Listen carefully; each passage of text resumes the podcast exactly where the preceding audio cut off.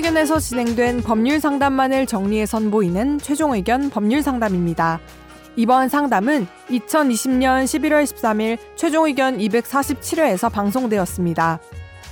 전입신고를 하고 확정일자까지 받아 대항력과 우선 변제권을 갖춘 A씨. A씨가 살고 있는 전셋집의 집주인이 바뀌었다면 새로운 집주인과 새 계약서를 작성하는 게 좋을까요? 전세 재계약 시 꼭 알아둬야 할 생활 법률에 대해 설명해 드렸습니다. 오늘 최종 의견 법률 상담에서는 전세 재계약에 대해 이야기 나눕니다. 최종 의견에 사연을 보내주세요. 법률 상담해 드립니다. final 골뱅이 sbs.co.kr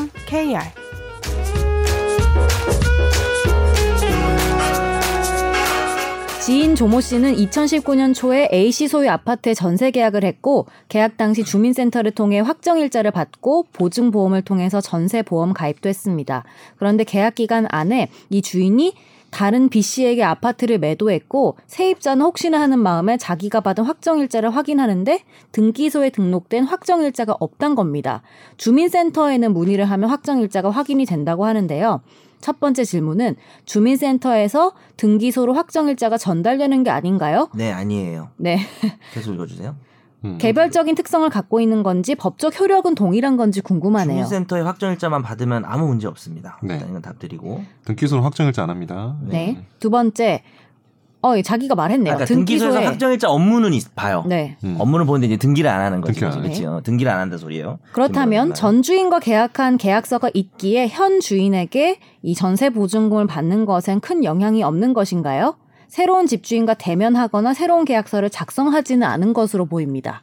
아 이거 되게 중요한 얘기인 게요. 정말 네. 이게 정말 내가 시킨 것처럼 중요한 질문하셨는데 을 음. 음. 그러니까 임대차는 두 개입니다. 주인이 바뀌었을 때 쫓겨날 것이냐 남은 기간 살 수 있는가 이게 대항력이고 음. 음. 그다음에 나갈 때 보증금을 우선적으로 받을 수 있는가 이게 음. 우선 변제권인데요. 네. 들어가 살면서 전입 신고만 하면 대항력이 있기 때문에 집주인이 바뀌어도 어 새로운 임대인이시네요 이러면서 지침대고 살면 됩니다. 음. 그리고 지금 말씀하신 확정일자까지 받아놨다면은 그리고 네. 그 확정일자 앞에 이 집에 그거보다 우선하는 저당권 같은 게 없다면은 음.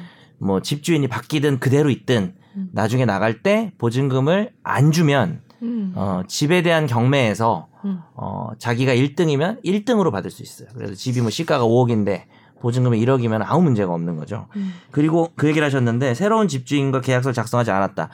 작성 안 하는 게 더 좋아요. 이걸 음. 이걸 얘기하고 싶었는데. 아 그럼 질문 3번도 대답이 됐어요. 아 질문 3번 먼저 읽어주실래요? 음. 집주인이 바뀔 경우 새로 작성하는 것과 작성하지 않는 것에 차이점이 있을까요? 음, 그 다음에 세상 일을 한 치 앞도 모르니 새로 작성하는 게 더 좋을 것 같은데, 음. 라고 말씀하셨는데, 음. 새로 작성 안 하는 게 좋고요. 음. 그러면은 기존 효력 그대로 그냥 가는 거예요. 오. 근데 이제 뭐 기존 기간이 끝날 때 재계약 같은 거나 뭐 갱신은 해야 되겠죠. 네. 그리고 물론 새로 작성해도 상관은 없는데, 음.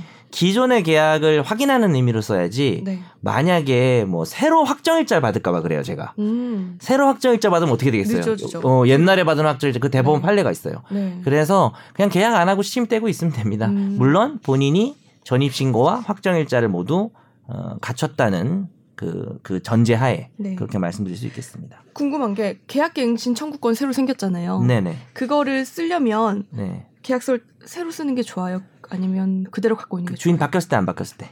바뀌었을 때. 주인이 바뀌었고 네. 그러니까 그럼 상관이 없 계약 갱신 끝나기 전에 그러니까 만료 전에 바뀌면 그냥 아무 상관 없고요. 아, 기존의 주인하고 같은 사람이라고 생각하면 돼요. 네. 그러니까 뭐 갱신권권 행사하면 되고 네. 행사하고 작성 안 해도 돼요. 근데 그렇게 되면 최대 4년이 어디서부터 시작이냐가 애매하군. 최대 4년이라는 네. 거는 주택 임대차가 최단 기간이 2년이 보장되는데 네. 갱신 청구권을 하면은 무조건 또 2년이 보장되거든요. 네.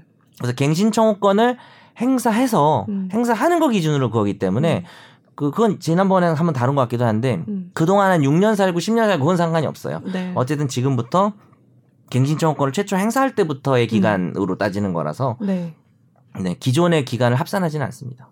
아, 그러니까 그게 왜 그 세입자 입장에서 중요하냐면 음. 나는 최대 제일 아, 정말 길게 5%만 올리고 음. 되게 최장 기간 살고 싶어요. 네네. 그렇게 되면 계약서를 새로 쓰면 그, 때부터 4년이 시작이 되잖아요. 새로.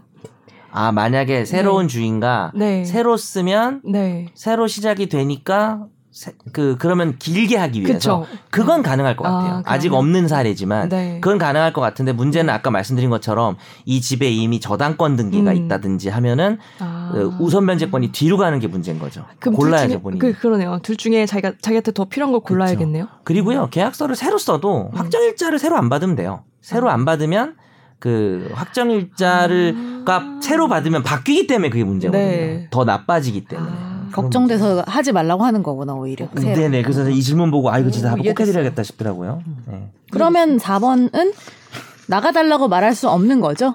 현 그럼요. 상황에서는. 그러니까 그쵸. 등기소에 없어도 새 주인 나가라고 할 수가 없고 지금 이분 아이들이 갑자기 봤더니 fulfill us야. 음, 맞아요. 우리를 만족시키는 사연이었어요. 아, 어스 맞아요? JS예요. fulfill 아, 네 제가 눈이 요즘에 노안이 와가지고요. 아 그러니까 정현석을 만족시키는 거네요. fulfill JS 정현석. 아무튼 다행이네요. 결과적으로. 다행입니다. 예, 고마워요 다행입니다. 넘어가줘서. 네, 다행입니다. 아무튼 다행이네요라는 말이 너무 고마웠어요. 다행입니다. 오갈 데가 없었는데 드립이. 아우, 그 오늘 설명이 너무 충만한 것 같아요. 변호사 맞네요. 제가 좀 풀필 시켰나요? 네. 아, 네. 가끔 의심했었는데.